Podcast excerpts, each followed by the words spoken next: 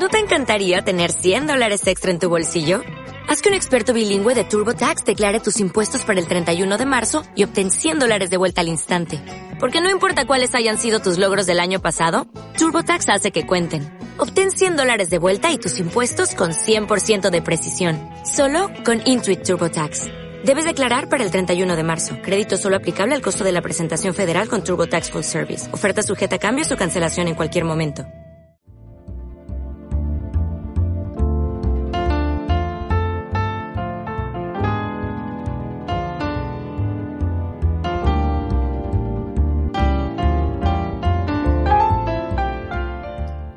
Hola, ¿qué tal a todos, queridos oyentes de Elecciones Bíblicas Podcast? Reciban todos ustedes un cordial saludo y bienvenidos al episodio número 2 de esta cuarta temporada de nuestro programa, donde estamos estudiando, conversando de manera expositiva acerca del libro de Mateo. Es para nosotros un gusto darle la más cordial bienvenida a este conversatorio, a este espacio para estudiar la palabra de Dios. Dubai, ¿cómo va todo? Muy bien, John, gracias a Dios. Encantado de estar aquí en este espacio de aprendizaje, de exponernos ante el texto bíblico las verdades que todos sabemos que queremos, eh, pues, recordar. Hace ocho días estuvimos hablando acerca de la genealogía y la promesa, la introducción que hace el evangelista Mateo a su evangelio, un mensaje muy importante en torno a cómo Dios a lo largo del tiempo cumple su promesa y hoy vamos a seguir hablando de promesa porque vamos a hablar precisamente de una promesa hecha realidad. Cuéntenos, Dubai, qué vamos a aprender en el episodio de hoy. Sí, cuando hemos estado hablando tanto de la promesa y la promesa y la promesa, pues hoy vamos a tener detalles sobre esa promesa, porque vamos a tener que eh, un ángel viene donde María, donde José, y les dice qué características va a tener esta promesa, en qué consiste. Y el niño se va a llamar conforme se está realizando esta promesa, vuelta práctica, vuelta a un ser vivo andante. El nacimiento de Jesucristo, así lo titula la Reina Valera 60, y de eso estaremos hablando hoy. Una narración un poco corta para otros evangelistas como Lucas, Dwight, creo que estamos a tiempo para que usted nos comente qué vamos a leer y para que proceda con la lectura bíblica. Bueno, entonces vamos a leer cómo fue el nacimiento de Jesucristo. Y lo vamos a leer en la versión de la Reina Valera 2020. El nacimiento de Jesucristo fue así. María, su madre, estaba prometida en matrimonio con José, y antes que convivieran se halló que había concebido del Espíritu Santo. José, su marido, como era justo y no quería difamarla, determinó dejarla secretamente. Mientras pensaba él en esto, un ángel del Señor se le apareció en sueños y le dijo, José, hijo de David, no temas recibir a María, tu mujer, porque lo que en ella es engendrado del Espíritu Santo es. Dará a luz un hijo y le pondrás por nombre Jesús porque él salvará a su pueblo de sus pecados. Todo esto aconteció para que se cumpliera lo que dijo el Señor por medio del profeta. Una virgen concebirá y dará a luz un hijo, y le pondrás por nombre Emanuel, que significa Dios con nosotros. Cuando despertó José del sueño, hizo como el ángel del Señor le había mandado y recibió a su mujer pero no tuvo relaciones conyugales con ella hasta que dio a luz a su hijo primogénito, a quien puso por nombre Jesús. Dubai, muchísimas gracias por eh, compartir una lectura bíblica en esta ocasión.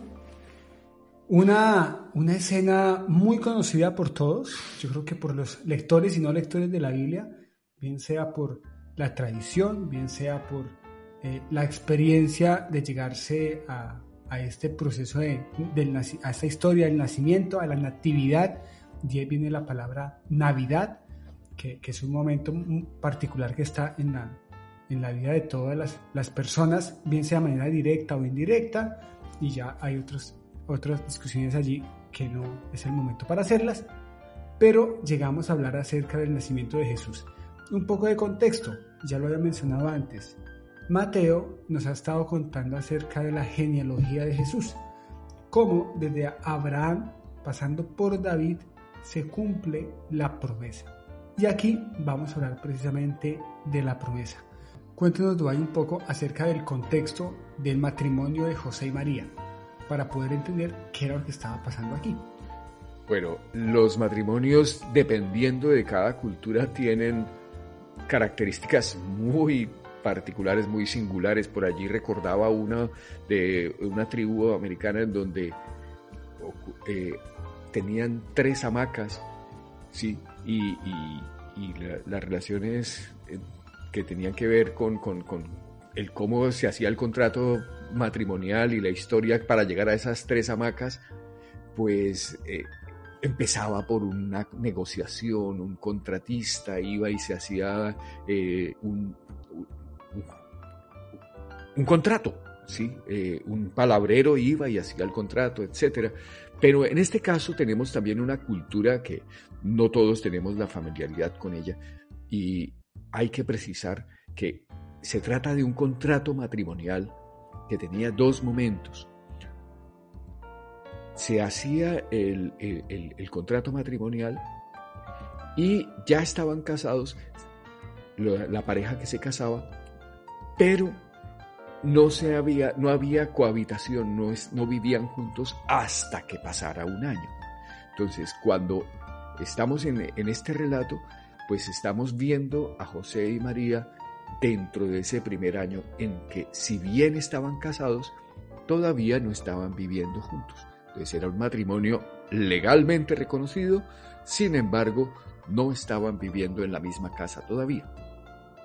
Invitamos a nuestros oyentes a imaginarse la, historia, a imaginarse la escena, eh, que es bastante interesante, porque tenemos por un lado a María, una joven eh, conocida eh, por sus características. Sobre María nos va a hablar mucho más Lucas que Mateo. Y tenemos a José, que es un carpintero, lo, lo sabremos después también por otros evangelios, pero que era un hombre justo que habían llegado a ese contrato matrimonial y que estaban dentro de ese primer año.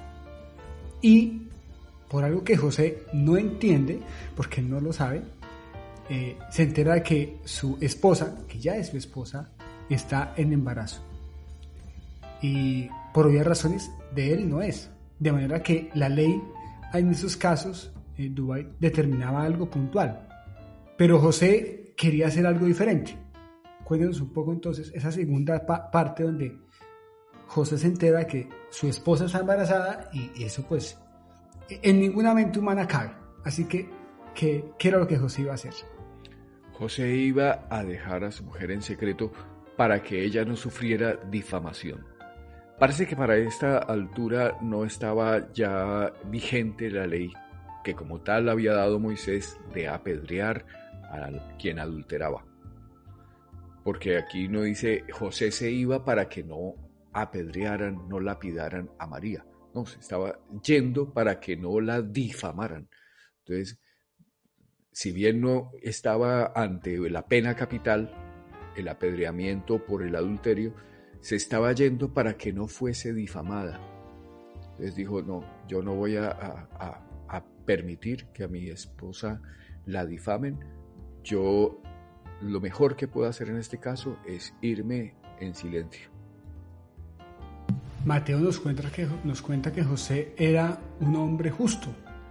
Y bueno, ese sentido de justicia ante las circunstancias eh, también buscó la protección de María. Dentro de todo lo que estaba pasando, porque si nos ponemos hoy en el papel de José, pues muchas cosas pasan por nuestra mente. Y precisamente cuando él estaba pensando en eso, aparece aquí, versículo 20, un ángel del Señor que apareció en sueños y habla con José. Esta imagen del ángel que aparece ya ha estado en otros pasajes bíblicos, no sé si usted recuerda alguno. Aquí hay dos elementos. Número uno, un ángel que aparece y da un mensaje. Y número dos, eh, el elemento de hablar en sueños. Como que es una, una forma en la que Dios habla con, ha hablado con otros personajes en la Biblia. No sé si usted recuerda alguno de ellos para, para mencionar que no es la primera vez que pasa. bueno, podríamos hablar multitud de casos en los cuales Dios habla a través de sueños. En el libro de Job, por ejemplo, esa es una de las declaraciones de los amigos de Job que le dicen, mira, Dios le habla a los hombres a través del sueño. Les dice, conviértanse, modifiquen esto. En el libro de Mateo también vamos a ver en repetidas ocasiones que Dios habla a través de sueños. ¿sí? Este es uno de los casos. Luego cuando los... Eh, que, eh, lo que va a ocurrir para moverse hacia Egipto. Bueno, vamos a tener multitud de circunstancias en las cuales Dios habla de esta manera. Yo creo que cada uno de nosotros en nuestra relación con Dios tenemos nuestra propia manera de, recibir la comunicación con Dios. Sí, a veces es a través del eh, meditar cosas, el soñar despierto, si, se, si nos permite decirlo de esa manera, recordar pasajes bíblicos o recordar el consejo de alguien. Yo creo que eso también es palabra de Dios. Pero José entiende que esta manera, este mensaje era contundente, tenía esa autoridad. Dice, esto que me acabo de soñar es palabra de Dios directamente. Me ha aparecido el ángel y reconozco esa autoridad. Y como tal, José toma acción. Qué bueno que en nuestra vida pudiéramos tener muy claro eso que usted está mencionando, Dwight.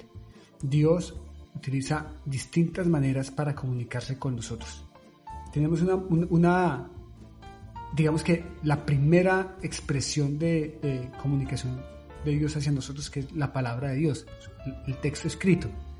Toda la revelación de Dios está allí, pero si bien es cierto que está allí, nosotros como seres humanos, de, una u otra manera, también recibimos confirmación, se puede decir, o mensajes precisos y puntuales en, torno a nuestra vida, en torno a cómo tenemos que tomar las decisiones de la vida, hacia dónde tenemos que ir. Conocemos de algunos casos en que eh, el sueño ha sido una expresión de esa comunicación, pero no porque eh, aquí esté el sueño y que en algunos casos esté el sueño sea la única manera en que Dios habla y que sea solo por sueños. Porque alguien que nos puede estar escuchando puede estar diciendo, yo nunca he soñado nada, o sea que Dios nunca ha hablado conmigo. Y no, usted mencionaba también que el recordar pasajes bíblicos, el, el, el en, la meditación, el soñar despierto, o sea, Dios habla a nuestra vida de muchas maneras y eso creo que es importante tenerlo en cuenta en, en este pasaje que estamos analizando. Yo creo que lo importante aquí es que más allá de la forma, hay alguien que habla y ese que habla tiene todo el poder para decir lo que va a decir. Aquí está Dios hablando con José por medio de un ángel. Es la forma que se estableció en este preciso eh, eh, momento. Pero qué bueno que podamos saber que Dios habla en nuestra vida y que Él está en disposición de hablar a nuestro corazón, a nuestra mente, a nuestra alma y de decirnos hacia dónde tenemos que dirigirnos.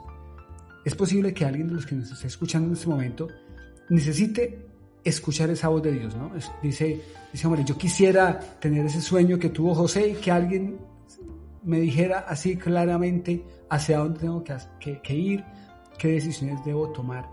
Dwight, ¿qué podríamos aconsejarle, aquí como un paréntesis, antes de seguir con el mensaje del ángel a José, ¿qué podemos decirle a alguien que está pensando eso? Alguien que está deseando que un ángel se le aparezca en un sueño y le diga con voz audible algo, y de pronto eso no sucede. Es que es más bien como ese estar con un, un ardorcito un ardor en, el corazón, en el ser, que uno sabe que eso es lo correcto, sabe que eso, eso que se está diciendo es verdad. Me acuerdo de las palabras de unos discípulos cuando estaban hablando con Jesús y que Jesús se, se, se, fue ya y ellos quedaron y dijeron, ¿no ardía nuestro corazón cuando Él nos estaba hablando? O sea, ese ardor, ese saber que uno está frente a algo que es esencial para la vida. Creo que todos tenemos ese momento, digamos, cuando estamos con, la, persona con la que queremos vivir para toda la vida, decimos, esta es la mujer indicada, este es el hombre indicado, este es, este es, y lo sé, y lo sé, y me arde el corazón y siento ese, esas chispas. Entonces yo creo que toda esa percepción atenta es la que nos va a permitir saber que hay una comunicación que nos conecta y nos está anunciando algo vital para nuestras decisiones.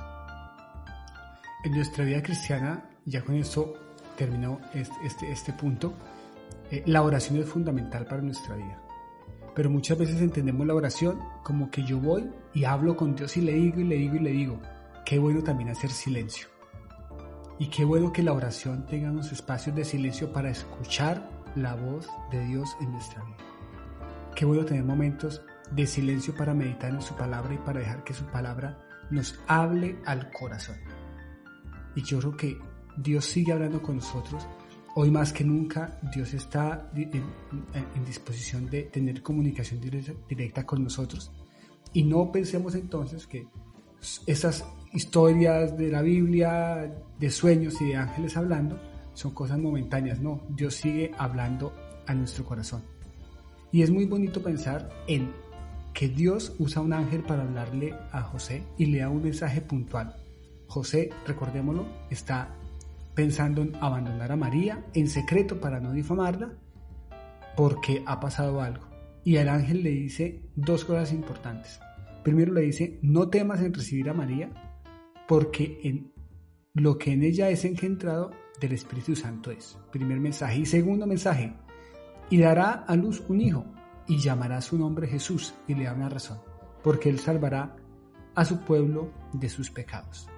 Hablemos un poco entonces de, de este mensaje que le da el ángel a José.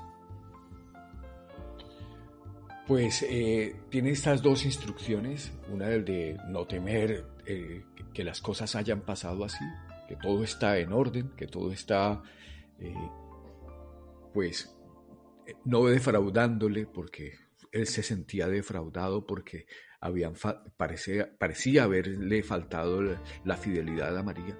Dice, no, no, no, aquí, tranquilo, que eso no es lo que está pasando, eso no es lo que está pasando. Y le vas a poner este nombre a, este, a esta criatura, se va a llamar Jesús porque Él salvará a su pueblo de sus pecados. ¿sí?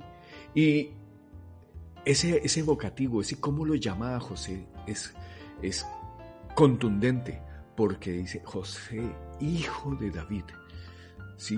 Esa esa, invoca, esa manera de llamarle conecta con él porque él sabe quién es, sabe que es un hijo de David, un uno, alguien que, que, conoce su genealogía, sus raíces, y sabe que dentro de esas raíces tenían esa esperanza.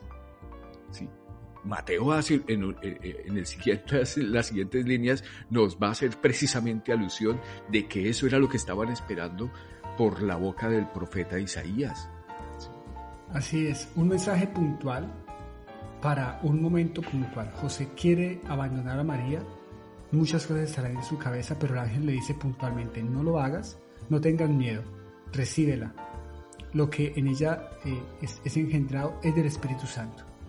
Y segundo, le darás un nombre a ese, a, este niño y llamarás su nombre Jesús, porque él salvará a su pueblo de sus pecados. Ese Jesús que eh, en hebreo es Yeshua, que significa Salvador, pues es algo muy importante, porque se activa José automáticamente la esperanza, como usted nos lo decía, de eh, una promesa. Y es que en Abraham, Dios le había dicho a Abraham, en ti serán benditas todas las naciones de la tierra, y durante muchísimo tiempo han estado esperando que venga el Mesías, el, el prometido, el hijo de David, el rey que va a liberarnos. Y aquí llega y el, ángel le dice, llamará su nombre Jesús.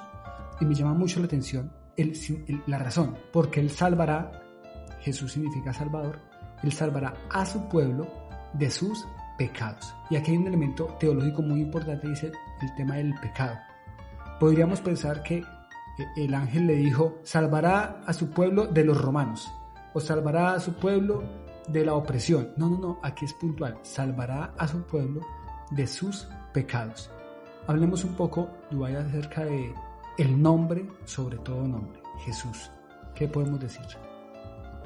Pues ese nombre que ha sido el nombre de muchas personas, pero este caso es un caso singular, porque se trata de una notificación. Hacía unos minutos eh, eh, previos al programa hablábamos de género de este, de este relato. Y el género es el de una notificación. Y estamos ante la notificación que se le da a José y que por extensión se nos da a todos, porque somos todo su pueblo, su pueblo. Vamos a ser salvos de nuestros pecados que eran nuestro verdadero problema. Ahí radica, todo. ¿sí?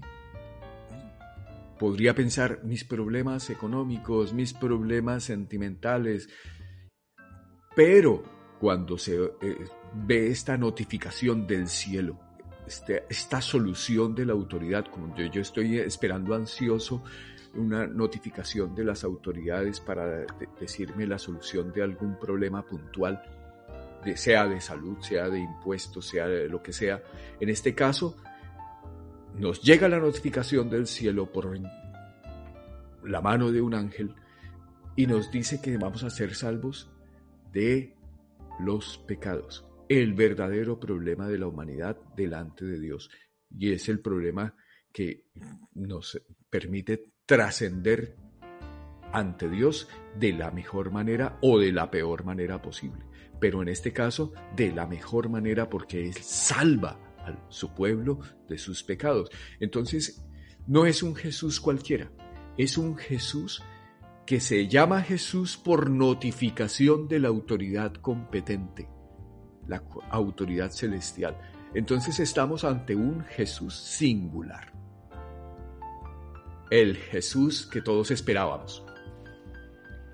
Así es, y eso trae al corazón de José y hoy al nuestro esperanza. Porque si nos ponemos un poco en los zapatos de José, José que antes tenía miedo, que estaba, estaba temeroso, que tenía una cantidad de dudas, tiene una comunicación del cielo muy puntual, recibe a María y número dos, ese niño es Jesús, el prometido, el Salvador. Y además de esa notificación, el escritor Mateo agrega un elemento importantísimo y es el cumplimiento de la promesa. A lo largo de Mateo vamos a encontrar muchos pasajes del Antiguo Testamento para ratificar quién es Jesús realmente. Y Mateo dice, todo esto aconteció para que se cumpliese lo dicho por, el Señor por medio del profeta cuando dijo, y aquí una virgen concebirá y dará a luz un hijo, y llamarás su nombre Emanuel, y entre paréntesis, la traducción para que nos quede claro a todos. Traducido es Dios con nosotros. Ni más ni menos. Lo que está pasando aquí es que Dios está con nosotros. Y eso es un cambio trascendental en lo que tenemos que, en nuestra vida. O sea, Dios con nosotros, ¿qué significa? Yo quisiera que pensáramos en ese, en ese momento, ¿qué significa Dios con nosotros? Si es que Dios no puede estar con nosotros, ¿por qué? Porque nosotros tenemos pecado. Recordemos que el pecado es aquello que nos separa de Dios porque Dios es santo. Él es limpio, Él es puro. ¿Qué lo separa eh, del ser humano? ¿O qué, qué, nos separa a nosotros mejor de Dios? Y eso sucedió desde el el pecado. Es como pecamos, tenemos una barrera, una pared que nos separa de Dios. Pero aquí viene Jesús a salvarnos de los pecados, a quitar esa pared, ¿listo? A, cerrar el abismo que está entre Dios y los seres humanos. Y ese es Jesús, Dios con nosotros. De manera que hay esperanza en este, en este pasaje. Y esa esperanza hoy es para nosotros también. Pues tenemos este, esta evocación de que Él se hace como uno de nosotros. Se hace como uno de nosotros. Dios es semejante a uno de nosotros, un paisano más, un chico más, pero está con nosotros.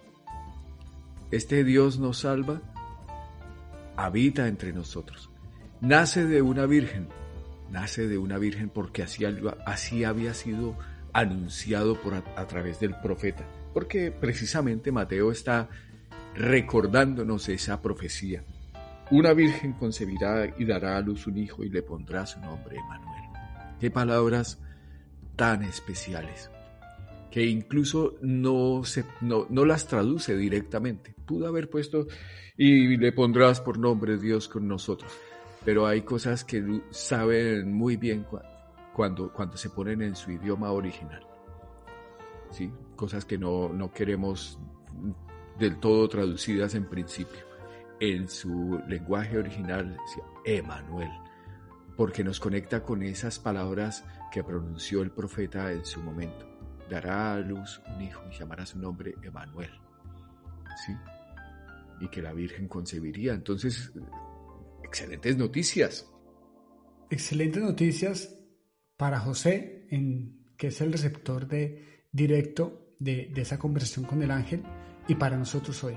Porque el mismo problema que tenían allí el pueblo, el problema del pecado, sigue estando en nuestra condición. ¿Qué es lo que nos separa de Dios? ¿Dónde comienzan? ¿Cuál es el, la naturaleza? ¿Cuál es el, eh, la causa principal de las guerras, de la situación económica, del problema que tenemos hoy? Todos los seres humanos es el pecado. Y aquí hay un Salvador. De manera que si alguien de los que nos está escuchando eh, se pregunta hacia dónde va su vida y por qué su vida no transcurre de la mejor manera, aquí hay una respuesta y es el tema del pecado. Quiere Dios que tengamos relación con Él y que Él esté con nosotros. Y para eso necesitamos un Salvador que es Jesús. Y ese nombre significa precisamente eso, salvación de sus pecados. Despierta José del sueño e hizo tal como el ángel del Señor le había mandado y él recibió a su mujer. Y luego, cuando tuvo el niño, le puso por nombre Jesús. Las dos cosas que el ángel le había dicho, José las hace al pie de la letra. Y aquí entonces vemos, por un lado, la fe, la confianza en la palabra del ángel, y por otro lado, la obediencia. Esas dos palabras ahí están como emparentadas, Dubai. ¿Qué podemos decir sobre creer y sobre hacer? Pues Hace unos minutos justamente hablábamos con usted de eso, de que cuando nos llega una notificación, ¿quién no ha recibido una notificación bonita? A mí, por ejemplo, tengo en estos días una notificación eh, muy gratificante para mí. la incorporación a una compañía que me hace mucha ilusión, que me siento muy complacido. Me llega la notificación con un conjunto de instrucciones que tengo el mayor de los gustos en obedecer, en decir, mándame tal documento, ¡pum! Lo, envío. Envío eh, mis documentos de identificación, mis documentos de, que si tengo los títulos que serán requeridos para ocupar el puesto. Todo lo cumplo al pie de la letra. Entonces es una obediencia con su sumo gusto, con mucho gusto yo creo que José también con esa, esa alegría va y recibe a su mujer y se, saluda con ella, salen a la casa porque vivían en diferentes casas, ese cariño y ese respeto y, compartir todo esto que, estaba por el cumplimiento de esta promesa, lo cumple con agrado, le pone el nombre a la criatura porque eh, analizábamos con John que no era en modo imperativo, como se lo decía, fuimos y buscamos bien si ese, esas palabras que pronunciaba el ángel estaban en modo imperativo y no, era una indicación, como así, ponme este documento. Dice, aquí también, dice, vale, registramos al niño con este nombre. No en modo obligación, sino en modo gusto en modo nos agrada ponerle este nombre a esta criaturita que es el cumplimiento de la promesa de Dios. Qué alegría ponerle este nombre. Este niño se llama Dios con nosotros, Dios nos está salvando, era el que queríamos. Precisamente es muy bonito el pasaje y el cierre porque nos habla un poco acerca de la obediencia y esa relación de fe. Yo decía también que la obediencia muchas veces se relaciona con una carga negativa, como que tengo que obedecer y la obediencia se convierte en un problema, ¿no? Pero qué bueno que la obediencia sea la respuesta natural a una confianza total en Dios. Y el cristianismo, el creer en Jesús, no significa eh, cambiar la vida para, para, para, obedecer una cierta serie de leyes que, que, que ahora me están dando ¿no? Alguien decía, eh, viví toda la vida eh, haciendo lo que mi papá me decía y ahora me voy a la iglesia y tengo que hacer todo lo que el pastor me decía. No, no es eso. Eso no se trata de, de una obediencia con los ojos cerrados a rajatabla, como quien sigue bandazos eh, sin razón. Eso se, se trata de la fe, de la confianza, de creer en sus palabras, de creer en lo que en la promesa hecha realidad en Jesús, de creer que Él tiene la salvación para nuestra vida y que cuando yo creo, la acción que hago es simplemente una respuesta de amor. O sea, José entendió que lo que estaba sucediendo estaba entre los planes divinos. Él estaba siendo parte de una historia de redención. Y lo hace gustoso.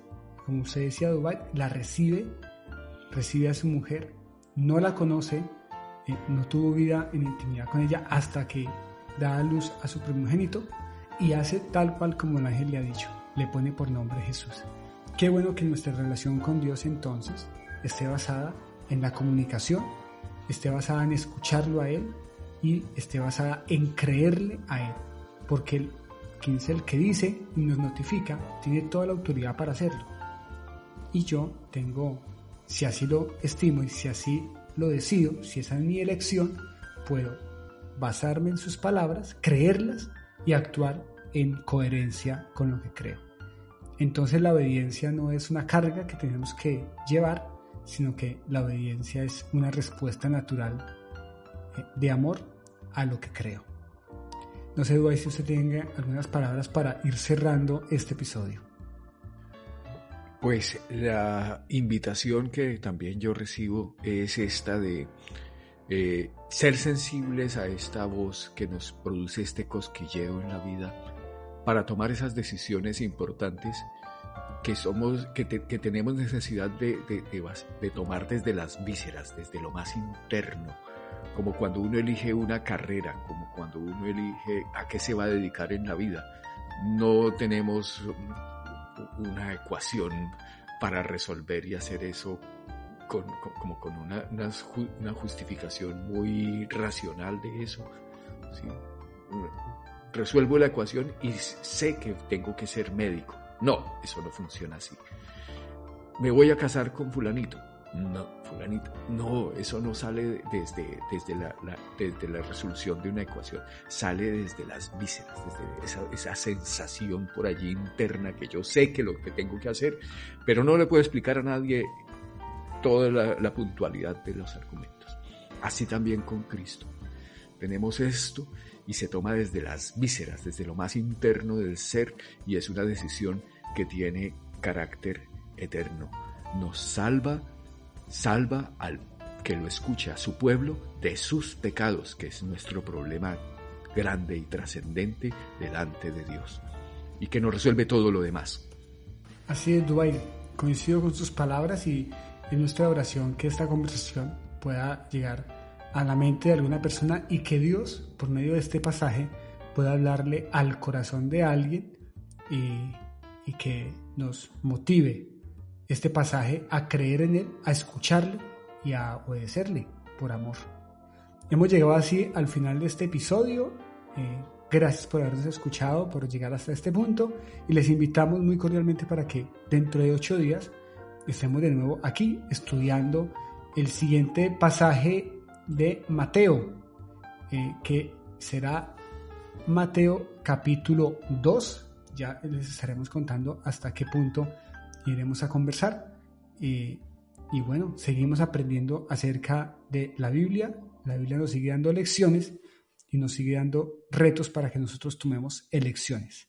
Sin más, nos despedimos deseando que Dios les bendiga mucho. Un saludo desde Mollina, Andalucía, España y también desde Málaga, Andalucía, España. Bendiciones a todos.